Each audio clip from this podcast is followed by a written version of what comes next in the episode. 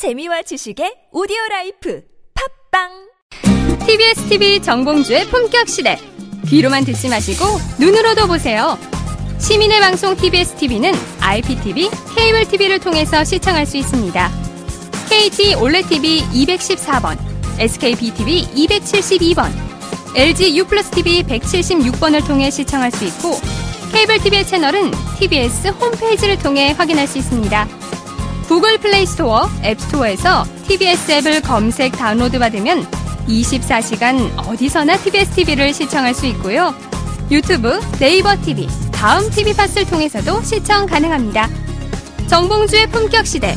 이젠 눈으로도 보세요.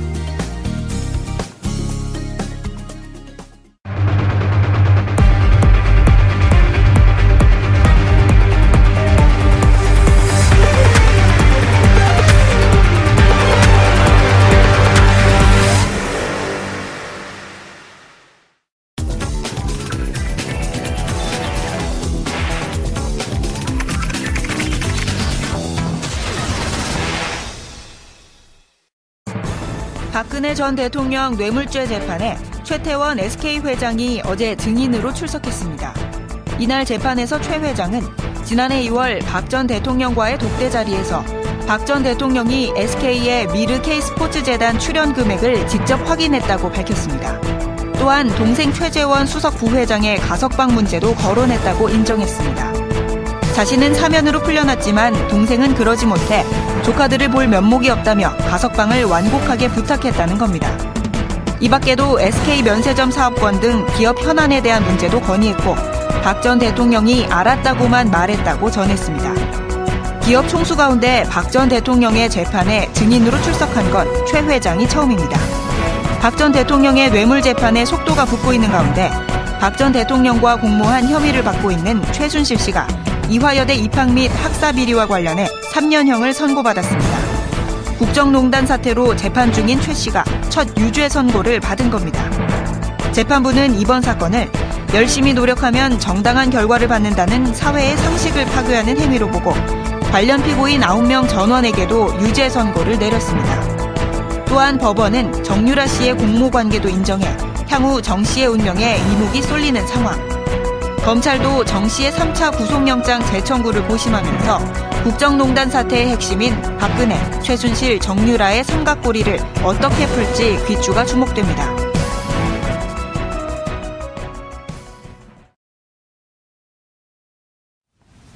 (6월 23일) 금요일 정봉주의 품격시대 두 번째 이슈 들어갑니다.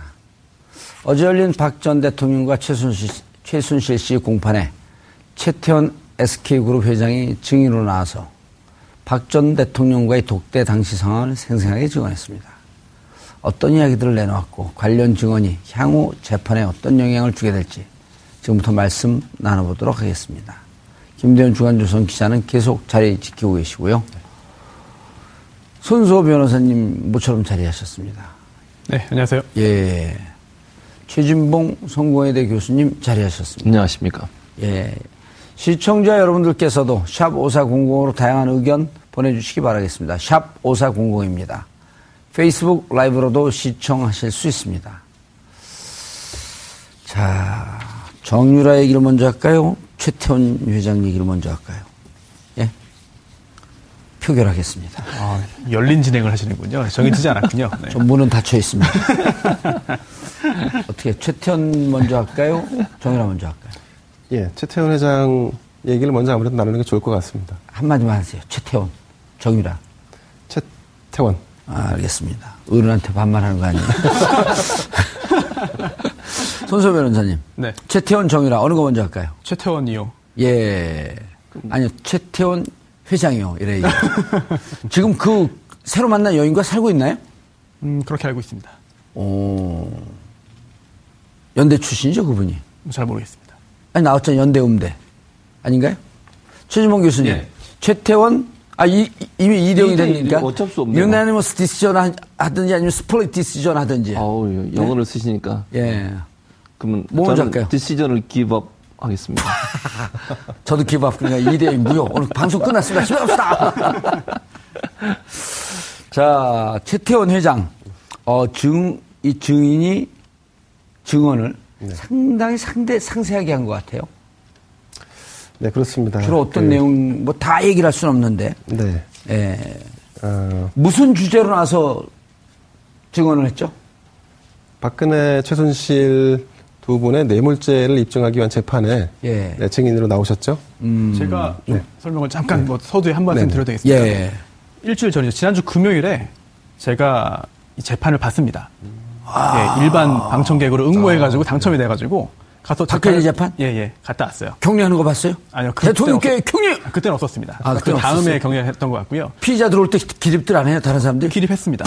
한 10명 정도. 원격교를 같이 했죠? 아유, 그럴 리가요. 없습니다. 아. 그러진 않았는데, 그때 이제 지난주 금요일이죠. 그래서 이번 주, 이번 주에 어떻게 재판 진행할지를 정했어요. 금요일. 재판이니까. 그러면서, 아, 최태원 회장 증인신문을 언제 하겠다. 어, 이제 검사 측과 변호인 측이 정했고, 음. 그리고 그날은 다른 증인 신문 안 하고 최태원 회장만 하루 종일 하겠다. 라고 그렇게 정했는데요. 어, 다른 증인들은 이제 그 하루에도 몇 명씩 합니다. 그런데 하루 종일 시간을 할애해 놓은 것을 볼 때 최태원 회장이 굉장히 중요한 증인이고 그 중요한 증인인 이유가 바로 아, 독대 독대 현장에서 독대 과정에서 어떤 이야기들이 있었냐. 거기서 박근혜 전 대통령이 했던 이야기들 그리고 또 거기에 대해서 최태원 회장이 했던 이야기들 당시의 예. 상황 분위기 또 혹시 안종범 전 수석이 중간에 끼어서 무슨 역할을 했는지 등등을 종합해 볼 때 종합한다면 뇌물죄 인정할 수 있는지 여부를 가릴 수 있기 때문에 굉장히 중요한 증인 신문이었거든요. 검찰은 이 내용을 이미 알고서 입증하기 위해서 네. 다시 파- 재판부에게 이런 사실이 있다. 이걸 확인하기 위해서. 근데 검찰은 다 알고 한 거죠. 당연히 알죠. 왜냐면은 최태원 회장이 어, 그동안 아무것도 이야기하지 하지 않다가 법정에서 처음 증언한 내용이 아닙니다. 왜냐면은요, 지금 이 여러 명의 어, 증인들이 증언을 해야만 하는 이유가 이미 특검 수사 과정에서 또 검찰 수사 과정에서 아, 진술을 했어요. 참고인이든 피의자든. 그런데 그런 조서를 그 기재된 조서를 증거로 제출한 거거든요. 아. 근데 여기에 대해서 박근혜 전 대통령이나 최순실 씨 측이 증거에. 예, 동의하지 않았기 어, 때문에 부동의. 그렇다면은 직접 말한 사람 불러서 들어야 됩니다.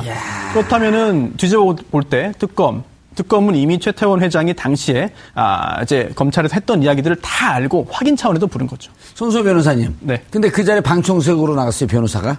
네네. 근데 이제 뭐 상황을 그 잘 파악하기 위해서 갔다. 네. 라고 우리 시청자분들이 좋게 볼 수 있지만 부정적인 측면에서 네. 방송을 하기 위해서 변호사가 일반인으로 위장해서 아니. 그게 아니라 제가 너무 궁금하더라고요. 위장이 아. 니고요 똑같이 그 응모해가지고 약 5대 1의 경쟁률을 뚫고 예. 제가 당첨이 됐습니다. 변호사. 바지 안 달고 갔죠. 그때 청바지 입고 왔습니다. 그거 봐요. 약간 위장했네. 아니 위장이 아니고요. 예. 갔더니 저보고 경찰이냐고 그러시더라고요. 의외로. 어, 네. 그래요? 예. 어디서 많이 본 것 같은데 어디서 봤는지 몰라서 예. 경찰이냐 뭐 이렇게 기자냐 이런 얘기를 좀 들었습니다. 아, 어서 보기 많이 본 것 같으니까. 예, 그리고 또 그 중에 저를 알아보시는 분들이 몇 분 계셨는데, 오. 뭐 방송 용어가 적합하지 않습니다만, 뭐 빨갱이 변호사 왔다. 아. 이렇게 웅성웅성 해가지고, 예, 좀 약간 충격을 받았습니다. 오. 그렇지 않은데. 네. 그런데 그 변호사가 네. 기자인 양 취재하러 가는데 자괴감이 들지 않았어요? 아니, 저 기자인 양 취재하러 간 게 아니고요. 국민의 한 사람으로서 정말 저는 박근혜 전 대통령의 얼굴 한번 보고 싶었어요. 아. 그래가지고 다른 일정 좀 밀어놓고 다 조율해가지고 어렵게 갔습니다. 예. 길게 못 보고 한 시간 반 정도 있다가 왔습니다. 좀 부끄럽습니다. 그러니까 기자로서, 아, 기자로서. 저는 아직 못 아, 가봤습니다. 다른 사람이 취재한 것만 갖고 얘기를 하는 이 기자 자신은 좀 부끄럽지 않아요? 자괴감이 안 들어요? 아, 오늘 유독 부끄러운 날입니다. 예. 아니, 그럴 의도가 그, 아닌데. 네. 그래서 이어서 한번 할까요? 그래서 예. 네, 2016년 2월 16일이죠. 그래서 박근혜 대통령과 최태원 회장이 만났을 때 어떤 얘기를 주고받았는지를 음. 법정에 나와서 증언을 한 겁니다. 이게 왜 중요하냐면 좀 전에 손소 변호사께서 말씀하셨듯이 두 사람이 민원이라든가 거기에 대한 대가성 어떤 그 금액 돈에 관 돈에 관한 문, 문제를 가감 없이 주고받았다. 이거를 법정에서 증언을 했던 겁니다. 예를 들면 그러니까, 그러니까 이제 그 전에, 아, 요 과정이 재밌네요. 네. 검찰에서 다 진술을 해서 그렇죠. 진술 조서를 참고인 진술 조서를 증거로 제출했는데 부동의한다. 그렇죠. 와라. 왜냐면 박근혜 대통령 10월 16일까지밖에 못 있기 때문에 시간도 좀 끌 겸, 그렇죠. 네. 내용도 좀 확인할 겸. 그런데 늑대 피하라도 호랑이 만난 꼴이죠. 그렇습니다. 정확하게 증언한 거 아니에요? 더군다나 유독 그 SK는 민원이 많았습니다. 예를 들면 면세점에서 탈락한 부분도 있었고요. 맞아요. 그리고 시- 어, CJ 헬로비전과의 인수 합병 문제도 있었고 물론 예. 이 대부분이 다 성공을 거두지는 못했습니다. 동생 최재원 부회장의 사면 문제도 있었고 예. 그리고 미르 K 스포츠 재단의 출연하는 문제 등도 있었습니다. 근데 이런 부분들에 대해서 아주 진솔하게 혹은 아주 아, 가감 없이 증언을 한 배경이 궁금해지는데요. 최태원 회장은 2013년 1월부터 2015년 8월까지 횡령 및 배임 혐의로 아, 옥살이를 한 적이 있습니다. 2년 7개월. 2년 7개월 동안 구속됐다가 예. 2015년 8월에 광복절 특사로 나왔는데 사실 SK 내부에서는 회장의 특별 사면을 위해서 많은 노력과 아, 시- 어떤 그 이를테면 뭐 열정을 보였다고 할까요? 그런 흔적들은 그동안에 많이 있었습니다. 그만큼 최태원 회장이 감옥에서 투옥 생활을 하는 부분을 견디기 어렵다라고 하는 그런 토로를 많이 했다. 이런 얘기들이 많았습니다. 근데 제가 그래서- 서울구치소 들어왔을 때 네. 교도관들은 재벌 회장들 중에서 제일 징역 잘 사는 사람 둘을 뽑으라 그런다면 최태원, 최지원을 뽑았어요. 그런데 다시 들어가 다시 들어가라고 한다면 그거는 못 하겠죠. 그래서 아마 이번 그 최태원 회장의 진술이 굉장히 좀 그 담백하게 진행됐던 부분들은 전에 그 본인이 그 수감 생활을 했던 부분이 있기 때문에 고통스럽죠. 그런- 그래서 예. 이거를 다시 영장이 재청구되는 것은 원하지 않았고 또 SK 법무팀이라든가 SK 관계자들도 그런 부분들을 막기 위해서 최대한 검찰에 협조하는 부분으로 진행됐지 않았을까 싶습니다. 알겠습니다. 그 진술한 내용, 증언한 내용, 어제 증언한 내용을 좀 간단하게 소개를 시켜주시죠. 예, 일단 그 근데 최 교수님 감옥 갔다 와봤어요? 아니요 안 가봤죠. 제대로 읽으세요. 알겠습니다. 잘못 읽으면 어떻게 되는지 아시죠? 감옥 갑니까? 예, 최순실하고 친해집니다. 아, 그러면 안 되죠. 그러고, 싶- 그러고 싶진 않습니다. 예. 박근혜 전 대통령하고 이제 얘기한 내용을 쭉 설명했는데 저는 이게 제일 안- 이해가 안 됐던 부분이 뭐냐면 이해가 안 됐다기보다 좀 황당했던 부분이 뭐냐면요. 음. 처음에 이제 박근혜 전 대통령하고 최태원 회장이 두, 두 사람만 방에 앉게 됩니다. 예. 얘기하면서 규제 프리전법 얘기하고 경제 문제 얘기하려고 하니까 잠깐 스톱. 박근혜 전 대통령이 그리고 나서 안종범 수석을 부릅니다. 그러면서 뭐라고 얘기하냐면 경제 분야는 제가 잘 모르니까 전문적인 이야기는 안종범 안- 수석과 함께 들어야. 한다. 그런데요, 규제 프리전법 아시죠? 그거 대대적으로 홍보했습니다. 청와대에서 회의한다고 중소기업 이런 사람들 다 불러가지고요. 얘기 듣고 막 어떤 분들은 좀 격하게 얘기도 하고 이런 거기서 있으면서 규제 다 없애야 된다. 다 빠트려 놓고 뭐 건질 것만 건져야 된다. 이런 얘기 했던 분이거든요. 그때 뭘 알고 얘기를 했을까요, 그러면? 저는 그 생각이 잠깐 들었어요. 그걸 말씀드리고 싶고. 전문적인 얘기는 모르, 모른다고 여기 얘기했잖아요, 지금. 그러니까 몰랐을 텐데 그렇게 자신 있게 얘기하는 게 참 그렇다는 얘기를 하고 그러니까 싶었는데 별로 동의를. 안 하시는 것 같은데. 그러니까 탄핵까지 간 거죠. 그러니까요. 아이고, 뻔한 그래서- 얘기를 왜 하시나 지금 답답해하고. 시간은 없는데. 그래서 K스포츠 재단에 얼마 출연했냐 물어봤고요. 음. 안종범 수석이 잘, 어, 뭐, 박근혜 어, 대통령 안종범 수석한테 물어봤고, 안종범 수석이 111억 원 어, 출연했습니다라고 얘기를 했고요. 예. 그 출연해 준 것에 감사하다. 그렇게 표현했고, 최태원 회장 그때부터 본인의 이제 민원을 얘기합니다. 박근혜 대통령한테, 전 대통령한테. 예. 안종범 수석이 그걸 기록하게 되고요. 그래서 결국은 안종범 수석이 배석한 상태에서 박근혜 전 대통령은 출연금을 얼마 냈느냐를 확인하는 과정이 있었고요. 최태원 회장한테. 예. 최태원 회장은 본인의 민원을 적극적으로 개진하는 그런 상황이었습니다. 그러니까 결국은 저는 그게 바로 뇌물의 증거라고 보는 것이죠. 그러니까 예를 들면 민원을 돈을 낸 사람 나중에 물론 냈습니다만 돈을 내고 나중에 더 내라고 해서 그건 내지 않았습니다만 그럼에도 불구하고 돈을 내고 민원을 대통령 만나서 전달했다. 그 민원을 해결해 줄 수 있는 사람에게 물론 실현이 되지 않았다 하더라도 이 자체가 저는 뇌물일 가능성이 있다. 왜냐하면 뭔가 바라고서 돈을 준 거 아니겠습니까? 그리고 최태원 회장이 그걸 생각했기 때문에 가서 박근혜 전 대통령이 그런 얘기를 했겠죠.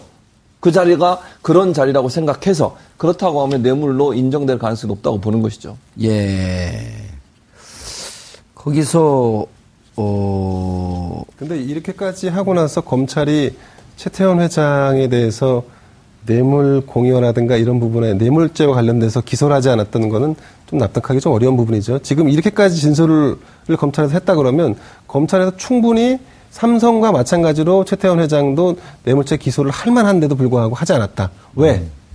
오늘의 이런 상황을 오- 오늘의 이런 재판이라든가 아니면 불충분했던 혹은 좀 의문이 제기됐던 뇌물죄 형성의 부분을 좀 더 명확히 대국민에게 좀 보여주기 위한 어떤 그런 부분도 여기 담겨 있지 않나 싶습니다. 기소하지 않은 건 그 이유 때문에 하는 게 아니고요. 기소 독점주의.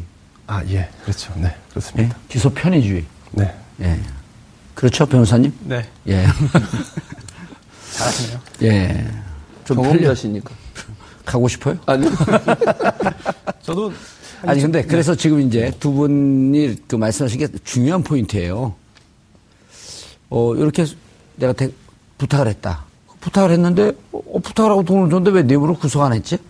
이건 변호사님밖에 해- 설명이 안 돼요. 네. 일단 지금 정 의원님 말씀하신 대로 검사가 기소 안 하면 사실은 뭐 누구도 원칙적으로는 예. 뭐 처벌할 수 없는 거죠. 재판으로 안 가니까 원칙적으로는. 그런데 그걸 좀 법률적으로 좀 따져 보자면은 뇌물을 준다. 뇌물 공여잖아요. 예. 뇌물 공여하면 실제로 뇌물을 주면 처벌받습니다. 기소했겠죠. 예. 그런데 이제 실제로 주지 않더라도 약속을 해도 처벌받습니다. 아하. 그리고 또 아, 이제 공여의 의사를 표시해도 처벌받습니다.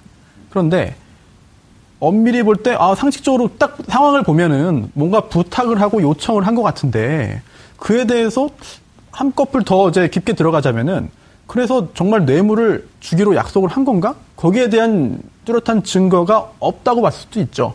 아니요, 111억은 그 삼성 네. 같은 경우는 미르케이 스포츠 재단 같은 경우는 삼성도 그걸 뇌물로 받잖아요. 네 네. 독일 비덱 스포츠에 한 78억 그 8천인가요? 뭐 그, 그것뿐만 아니라 삼- 미르하고 K 스포츠 재단에 출연한 것도 뇌물로 받거든요. 그러니까 삼성과 SK 제가 뭐 SK 입장을 대변하는 것처럼 보여서 좀 약간 그렇습니다만 굳이 한번 검찰에. 아, 전혀 그런 거 네. 아니고요.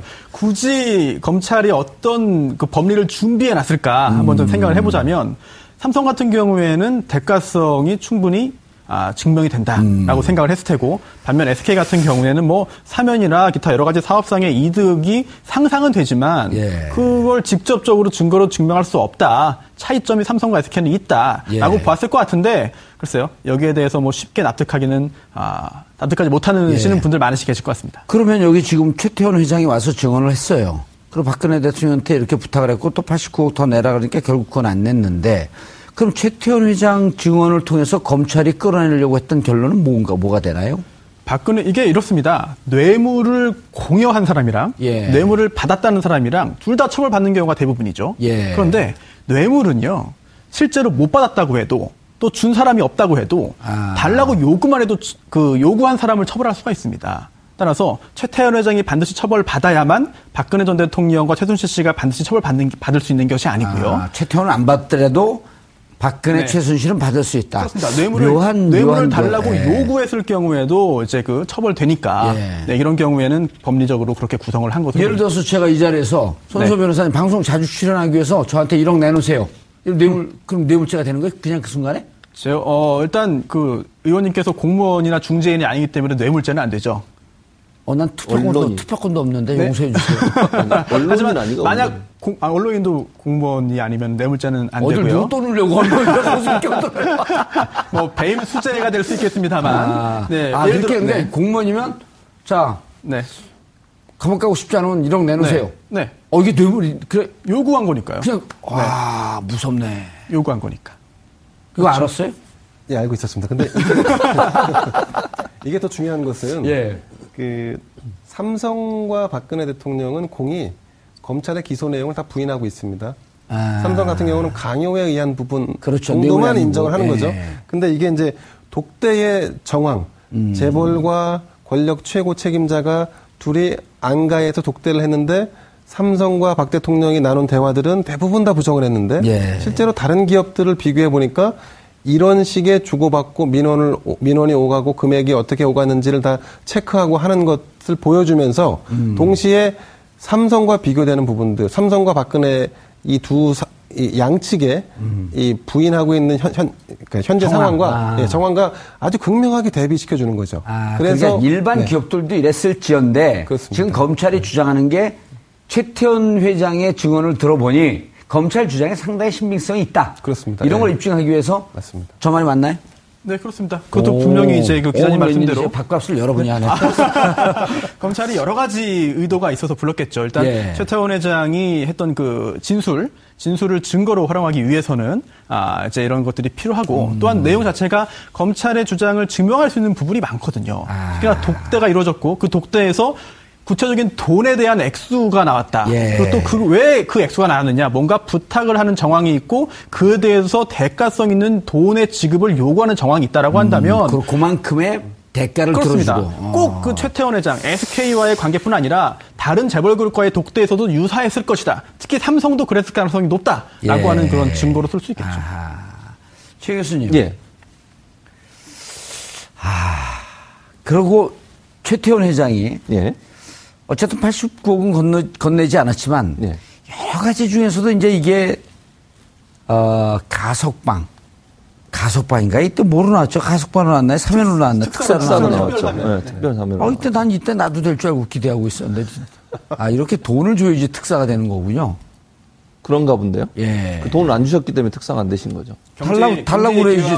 하셔야 됩니다. 아니 달라고 그래 주죠. 갖고 있는 게 돈밖에 없었는데. 독대부터 하셔야 됩니다. 근데 여기서 또 한 가지 또 재미난 비교를 한번 해 볼까요? 예. 삼성 같은 경우 법무팀에서는 이재용 부회장에 대해서 1차, 2차 영장이 청구됐을 때 예. 내부적으로는 그랬답니다.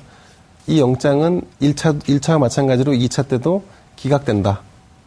라고 판단을 많이 했었던 것 같아요. 근데 실제로 어땠습니까? 2차에서 영장이 받아들여졌죠? 예. 그 다음에 어떤 일이 벌어졌냐면 삼성의 법무팀이 대부분 다 갈렸죠. 예, 교체되거나 아니면 아, 보직을 다 잃고 사실상 법무팀이 해체되는 상황을 맞았습니다. 해체되고 이제 태평양이 그 자리를 채워 들어갔죠. 그렇죠. 태평양 기자 태, 태평양한테 아예 그 업무를 다 줘버렸죠. 그러니까 내부 법무팀이 다 와야 되는 결과를 이어졌단 말이죠. 근데 SK는 그거를 유심히 지켜보면서 어떤 결정을 내렸을까를 유추해 본다면 적어도 영장이 한 번이라도 청구될 수 있는 빌미를 제공하면 그러면 이 영장은 만약에 1차에서 받아들이지 않더라도 2차에서 계속 갈 수밖에 없다. 그래서 이 사안에 대해서 이 사건에 대해서 적극적인 협조를 함으로써 영장 재청구를 막는 것이 영장 최상의 청구를? 방책이다라고 판단했을 개연성이 매우 농후합니다. 최진범 교수님, 예. 1월 19일 날 영장 1차 기각이 됩니다. 예. 아, 그때 삼성의 논리는 이미 그 합병이 됐는데 그 이후에 돈을 줘- 출연했다. 이게 무슨 그 대가로 돈을 준 거냐. 이미 끝났는데. 이렇게 얘기를 했단 말이에요. 그렇죠. 그리고 특검에서 이게 벽에 부딪혔어요. 예. 야, 이걸 대가성을 어떻게 입증을 하지? 이럴 때 호련히 경제민주화를 주창하는 학자가 나타납니다. 네. 그래서 이것은 그냥 M&A 과정으로 이 연금, 연기금을 동원한 M&A 과정에 도와준 것이 아니고 이재용 불법 승계 과정의 전체를 봐야 한다. 그렇죠. 그러면서 12월에 어, 공정거래위원회에서 천만 주를 매각을 하라 했다가 다시 500만 주로 줄어드는 그렇죠. 예. 이 과정을 하면서 M&A의 대가로서 이런 일이 일련의 과정이 일어났다. 그렇죠. 이거 쫙 설명을 합니다. 네, 맞습니다. 누굴까요? 누구죠? 갑자기. 아무도 몰라요. 네, 누구시, 누구시죠? 최근에 논란이 됐던 분입니다. 김상조? 네. 아, 그렇군요. 예. 이분이 삼성 전문가 아니에요? 네, 그 삼성 전문가죠. 예. 그래서 특검이 눈이 확 띄인 거예요. 예. 아, 이게 불법 승계 과정이구나. 예. 그래서 2월 17일 날 그 과정을 통해서 다시 청구하니까 예. 재판부도 눈이 확 띄인 거죠. 예. 어, 이런 신세계가 있었네. 그러니까요. 그러니까 전체적으로 보면 큰 그림을 봐야 되는 거잖아요. 예. 이 지금 말씀하신 것처럼 이게 뇌물이 적용이 되려면 결국 삼성의 그 승계 과정 전체를 들여다볼 수 있는 눈이 필요했을 그렇죠. 텐데. 그냥 M&A 과정이 아닌 거예요. 그렇죠. 네. 전체, 그러니까 삼성 이재용이 어떤 형태로 회사를 다 승계하는 과정이 전체 그림으로 봐야 될 텐데 검찰은 그걸 못 보고 있었죠. 왜냐하면 경제 전문가가 아니기 때문에 그런 거고 김상주 교수 같은 경우는 경제 전문가니까. 그렇죠. 리고 삼성에 대해서 계속 추적하고 조사하고 이런 일들을 했던 분 아니겠습니까? 그렇다고 하면 전체 그림을 볼 수 있는 큰 그림에서 봤고 증언, 거죠. 그렇죠. 예. 특검에 가서도 증언도 하시고 뭐 증언이라보다 이제 의견을 얘기하신 거죠 결국은. 예. 그러면서 전체를 파악할 수 있는 길을 열어준 거죠. 예. 그렇게 해서 결국은 삼성이 그럼 이재용이가 이런 형태로 이러이러한 방법을 통해서 박근혜 전 대통령과 딜을 하고 결국 예. 박근혜 전 대통령이 삼성의 승계 과정을 도와주는 역할에 깊숙이 개입해, 개입해 있었기 때문에 이거는 음. 뇌물로서 인정할 수밖에 없다라고 하는 증거를 찾아낸 거죠. 예, 알겠습니다. 그런데 어, 손 변호사님, 네. 최태원 얘기를 조금 더 하고 싶지만 어, 사실 오늘 할 얘기가 무척 많아요. 네. 이화여대 입학 학사비리 1심 판결이 났어요. 네.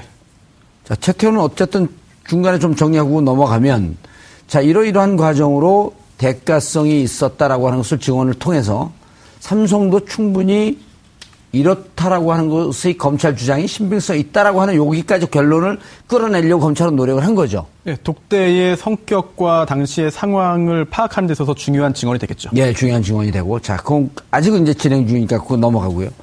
학사 비리, 어, 최순실 징역 3년. 네. 이게 여러, 여러 그 죄목 중에 하나 아니에요, 이제? 그렇습니다. 지금부터 줄줄이 사탕인데. 재판이 여러 건이 진행되고 있죠. 예. 총 검찰이 네, 네 번의 특검과 검찰이 이제 네 번에 기소했는데 재판이 예. 따로따로 진행이 되고 있고요. 가장 먼저 재, 어, 재판이 진행됐던 이번에 그 이대 학사 비리와 학사 특혜 의혹 관련된 사건에서 아, 최순실 씨에게 징역 3년형이 선고됐습니다. 예. 확정은 아닌데요. 하지만 그 구형은 검사가 7년 특검이 했었죠. 7년 했어요. 예. 징역 7년 구형했는데 실제 선고는 3년 지금 나왔습니다. 음. 보통 요즘 이제 요즘은 구형에 어, 3분의 2쯤 나와야지 어, 구형을 제대로 했다라고 하는 평가가 있고 이 전까지는 이제 한 반쯤만 나와도 되는데 이거는 이 전에 관례를 쫓은 거네 한 반쯤 나왔으니까. 그렇습니다. 근데 또 뭐- 요즘은 7년 하게 되면 한 4년 6개월이나 4년, 5년쯤 나와야 되는데. 뭐 그럴 수 있는데 어찌 보면은 다른 유사한 그런 경우에 비할 때 징역 7년 구형했으면 아, 특검이 좀 구형을 좀 세게 한 거 아니냐라고 아. 볼 수도 있습니다. 트렌드가 바뀌었나요? 글쎄요, 특검은 또 요 사건만 하는 또 특별한 검사이기 때문에 음. 아무래도 좀더 아, 이제 가벌성을 높게 받을 수 있겠죠. 어떻습니까? 이게 이렇게 3년을 받고 받게 되면 그 그리고 여기 이제 뭐, 이, 이해 못할 뭐 기사들이 나와요. 휴대전화를 몰래 써다 걸렸다. 그러니까 최순실이 예. 휴대전화를 법정에서 그러니까 그 누구죠? 변호사 변호사 휴대전화를 가져다가 본인이 검색을 한 거예요. 그걸 교도관이 보고 어, 검찰이 그걸 문제를 삼고 판사도 제지를 한 그런 상황이라고 볼 수 있죠. 야, 그거는 법적으로도 사용하면 안 되는 걸로 알고 있거든요. 아, 교도소에서 예를 들어 그 교도관들이 그 예. 휴대전화를 못 갖고 들어오는데 이 간부들 임원들은 갖고 들어오거든요. 예. 그거 예를 들어 그 문자라도 하나 교도 그 이 재수자가 보내면요. 그 교도소 재, 그 교도관들 전체 다 못 벗어요. 그러니까요. 그게 지금 최순실은 아무 거리낌 없이 했다는 거 아닙니까? 그걸 검찰이 그리고 문제를 제기하고 어, 판사가 제재까지 하고. 이런 상황 범법행위죠. 변호사가 범법 행위를 한 거예요. 그렇게 하면. 사실 이게 구치소에서 휴대전화 어떻게 썼다는지 좀 사실 잘 이해가 안 갑니다. 재판 중에 이제 그 변호사의 휴대전화를 잠깐 썼다. 뭐, 어, 그러면 안 되는 거지만 상황이 좀 그려지긴 하거든요. 그런데 구치소에서 누구, 그 구치소에서 또 최순실 씨 본인의 또 휴대전화라는 말 아니겠습니까? 그렇다면은 어, 변호인이 접견하면서 쓰게 해줬다는 건지. 아니 변호인 접견하면서 들어갈 때 네. 수색해갖고 전화기 놓고 들어가잖아요. 수색은 하지 않고 전화기 놓고 가라 예, 그러죠. 예, 자진해가지고 놓고 왔는데 가지고 들어가도 사실은 신체 수색을 하지 않기 때문에 가지고 들어갈 수는 있어요. 그런데 어, 얼마 전만 해도 이제 몰래 이렇게 연락 전화 통화 하게 해주고 이런 경우에 적발되면은 사실 징계 사유가 되고요. 또 교도관도 관리 책임이 있기 때문에 그렇게 하지 않고 그렇게 못 하는데 만약 실제로 그런 일이 있었다고 한다면은 뭐 엄청난 일이죠. 아니면 또 가정입니다만 교도관 교도 행정을 하는 그런 그 공무원에 의해서 썼다라고 한다면 아이, 그건 더더욱 큰 문제가 아, 되겠죠. 그거는 그렇게 불가능해요. 왜냐면 네. 제가 그쪽은 전문가 아니에요. 이게 왜냐면 교도관들은 옷- 이게 그 옷 벗고 그러게 되면 연금 문제 생기잖아요. 징계 먹고 그러게 되면. 그런데 이게 그 어찌 보면 좀 어려운 공무원들이기 때문에 그런 모험을 요즘은 안 합니다. 저도 그럴 가능성은 사실상 없다고 봅니다. 예. 최순실이 얼마나 우리나라 법 체계나 아니면 검찰을 우습게 아는지 우습게, 보여주는 거예요. 예. 이런 검- 행동을 해도 그리고 재판정에서 그런 행동을 할 거라고 누가 상상을 하겠습니까? 다 그러니까 저. 저처럼 그런 사람들도 안 하는데. 그러니까요. 그러니까 더 멘탈이 좋게 얘기하면 안 되고 어쨌든 이상한 눈이죠. 아. 그런 식의까지 행동을 할 수 있다는 것은 상식을 뛰어넘는 것이고요. 안하무인적 성격을 갖고 있다고 네. 야, 볼수 이건 없어요. 진짜 완전한 범법 행위인데. 그렇죠. 근데 법정만 아니라 정말 구치소에서 쓴 게 맞는지는 좀 확인해야 봐야 됩니다. 아, 이건 그렇죠. 쉽지 않아요. 왜냐하면 예. 그 기자들도 좀그 팩트 확인하지 않고 이제 네. 약간 좀 소설적으로 기사를 쓰는 경우도 있기 때문에 구- 법정에서 저럴 정도 구치소에서도 쓴 거 아니냐. 네. 이렇게 했는데 이제 요거는 사실 구치소 내일이기 때문에 확인 안 됩니다. 네. 자체 감사를 통해서 감찰이 동원돼 갖고 확인하는 수밖에 없는 거죠. 네, 뭐, 저, 외람되지만 뭐 소설을 쓰는 기자는 없, 없을 겁니다. 아, 여기서 가까운데 어디 기자가 하나 있는 것 같은데 어디? 직격 플로를 위해서 또. 예. 자, 네. 김 기자님. 네. 정유라 씨가 아 이게 충격적이에요. 또 편 그 편지를 보내고 그런 게. 그래서 누가 그런 얘기를 했어요? 아주 어리석하고 잘 모르는 것 같은데 사실 치밀하게 준비되고 치밀하게 조직하고 있다. 근데 보낸 편지 보면 진짜 이게 충격적이에요.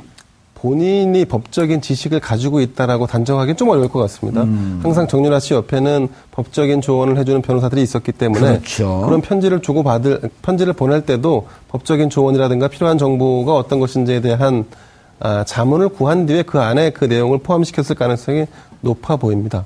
예. 근데 저는, 저는 이해가, 오- 네. 이해가 안 되는 게 이 그 편지의 증거들이 마필 관리사라고 정유라를 도와줬던 예. 덴마크에서 그 사람의 휴대전화에서 다량 확보가 됐거든요. 근데 내용을 보면 편지로 받아서 라이터로 태웠다 이랬어요. 그럼 종이로 편지가 왔다는 거 아니겠습니까? 예. 그러면 왜 이 친구는 그걸 사진으로 찍어서 휴대폰에 보관을 했을까요? 그것도 저는 의문이라고 생각해요. 이 마필 관리사가 예. 그거를 사진을 찍어서 휴대전화에 갖고 있는 게 거기에 발견이 돼서 증거가 지금 된 걸로 나오고 있거든요, 보도가. 아, 이게 그 팩트가 확인이 안 되니까 소설을 쓸 수밖에 없는 상황인데 소설 자꾸 쓰면 안 되고 소설은 기자들만 쓰면 되는 거죠. 우리가 굳이. 김 기자님 저기 아, 예, 안 가셨네요. 그런데 그렇다 하더라도 이 정도 추가적인 증거를 가지고 세 번째 영장을 청구하기는 쉽지 않을 겁니다. 일단 두 번째 재판부가 그러니까 두, 두 번째 영장에 대해서 법원이 사실상 증거인멸과 도주 우려가 없다라고 판단을 했기 때문에 그리고 더군다나 우리가 지금 두 번째 영장 청구에서 주목했던 거는 범죄 은닉 수익이라고 하는 사실은 굉장히 좀 그 중범죄에 대한 부분까지도 다 사실 어, 걸고 넘어지면서 영장을 신청한 부분인데 그래도 누락돼 저 받아들여지지 않- 않았기 때문에 지금 이런 뭐 편지라든가 이런 주변의 소소한 문제를 가지고 세 번째 영장을 청구할 거라고 하는 기대 혹은 뭐 예상에 따라서 이제 이런 기사들이 좀 추가적으로 네, 나오는 걸로 보여지는데. 근데 세 번째 영장을 청구한들 그 영장이 받아들여질 가능성은 높지 않습니다. 현재로서는. 손 변호사님. 네.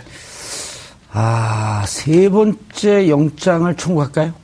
안 할 겁니다. 지금 기자님 말씀하신 대로 굉장히 부담이 크고 또 하나가 아, 구속영장이 발부되려면은요 요건을 엄격한 게 다 갖춰야 되는데 범죄 사실의 소명이 있어야 되고 여기에 더해서 구속의 필요성이 있어야 됩니다. 그 구속의 필요성이 주거 부정이나 도주 우려나 증거인멸 우려인데요. 설령 범죄 사실의 소명 추가적인 증거가 나와서 범죄 사실의 소명까지 이루어진다 하더라도 도주 우려가 없다고 한다면 또 증거인멸의 우려가 없다고 한다면 사실은 구속 사유가 존재하지 않는다고 판단할 가능성이 높거든요. 이러한 위험 부담을 감수하고 세 번째 구속영장 청구한다. 제가 볼 때는 이례적인 일이기 때문에 그렇게 하지 않을 것으로 예상됩니다. 이런 표현이 나왔어요. 그 법원에서 최순실 씨에 대해서 어 실형을 선고하면서 정유라 부정 선발에 관한 순차 공모관계가 성립한다. 이렇게 말하면 정유라도 공모관계에 있다는 것을 인정한 거 아닌가요? 그렇게 보기는 좀 어려운 것 같아요. 예. 판결문을 봐야겠습니다만 예. 이 순차 공모 관계라는 것은요. 그건 뭐예요? 무슨 말이에요? 그게? 지금 이화여대 여러 교수들이 있잖아요. 예. 뭐 어제 그 학장도 있고 또 뭐 입학처장도 있고 예. 음. 네, 총장도 있습니다. 이게 모든 사람이 한 자리에 모여서 아 최순실 씨의 딸인 정유라를 뽑자. 우리 모두 역할을 분담해서 아, 부정 입학 절차를 진행하자. 그렇게 합시다. 라고 음. 결의한 공모관계. 것이 아니라 예. 순차적으로 순서대로 한 명 한 명 한 명 한 명 연결돼 있다는 것이죠. 아. 이런 경우에도 전체에 대해서 책임을 지게 됩니다. 그런 최경희. 총장이 어떤 과정을 통해서 누구로부터 얘기를 들어서 이, 이 작업을 해야 되겠다. 네. 라거나 혹은 어, 남궁건 전 처장이 누구로부터 얘기 들어서 하면서 다음에 다른 사람을 설득하고 다른 사람을 설득하고 이런 과정이 순차 그리고 그, 그분이 설득이 돼갖고 진행이 같이 되면 순차적 공모 관계가 인정이 된다. 그렇습니다. 이거는 특별한 아주 이번에 특이한 새로운 이론은 아니고요. 원래 대법원 판례에 따른 것이고 음. 하지만 이렇게 해가지고 아, 순차적으로 공모한 사람들에 대해서 처벌 가능하지만 이게 바로 정유라 씨의 어떤 공모라든지 이런 관여를 의미하지는 않기 때문에 별개의 문제라고 봐야겠죠. 그 순차적 공모 관계에는 꼭 중간에 이를테면 거간꾼 같이 중간에 끼는 사람들이 있습니다. 그러니까 중간에 가교 역할을 한다든지 아니면 말을 전한다든지 하는 분들이 계신데 여기서 누가 있나요? 여기서는 김종 전 문화부 전 문, 문- 아, 문화부 차관이 차관. 예. 있었던 거고 그다음 김경숙 학장과 또 남궁곤 예, 교수 사이에서는 또 박모 씨라고 그러니까 이 중간에 서로 연계할 수 있는 고리 역할을 아. 메신저가 하는 있어야 된다. 그 가교들이 있었어요. 그렇기 때문에 이것이 그 당사자들은 다 부인함에도 불구하고 아하. 이런 연결고리 순차적인 연결고리를 찾을 수 있었던 것은 중간중간 이런 분들이 존재했기 때문입니다. 법적으로 저 설명이 맞는 거예요? 어, 예. 정확하십니다. 팩트 체크를 해봐야겠어. 기자들 얘기하는 거.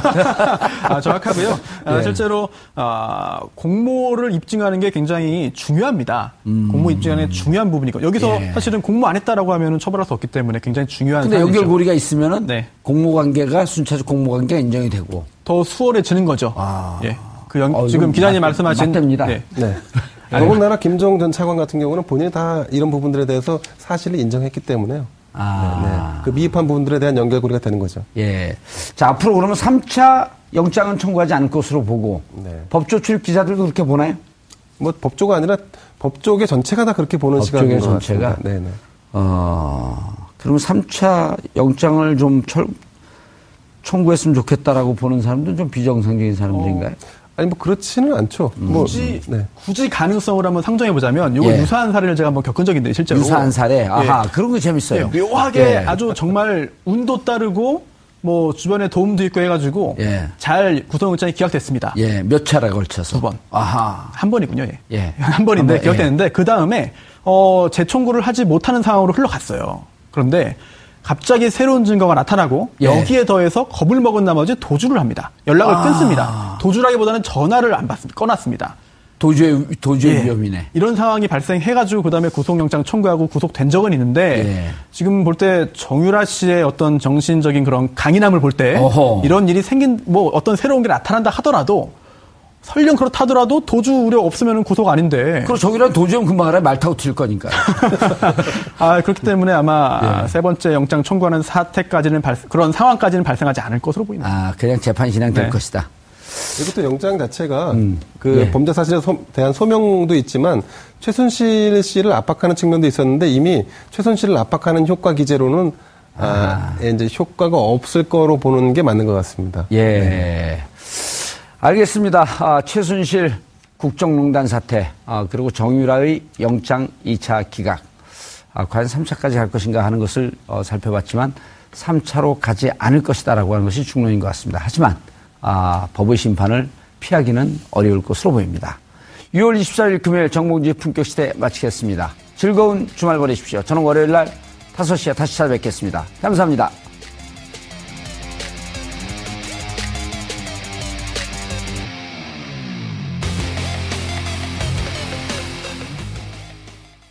오늘 방송 좋았나요? 방송에 대한 응원 이렇게 표현해주세요. 다운로드하기, 댓글 달기, 구독하기, 하트 주기. 더 좋은 방송을 위해 응원해주세요.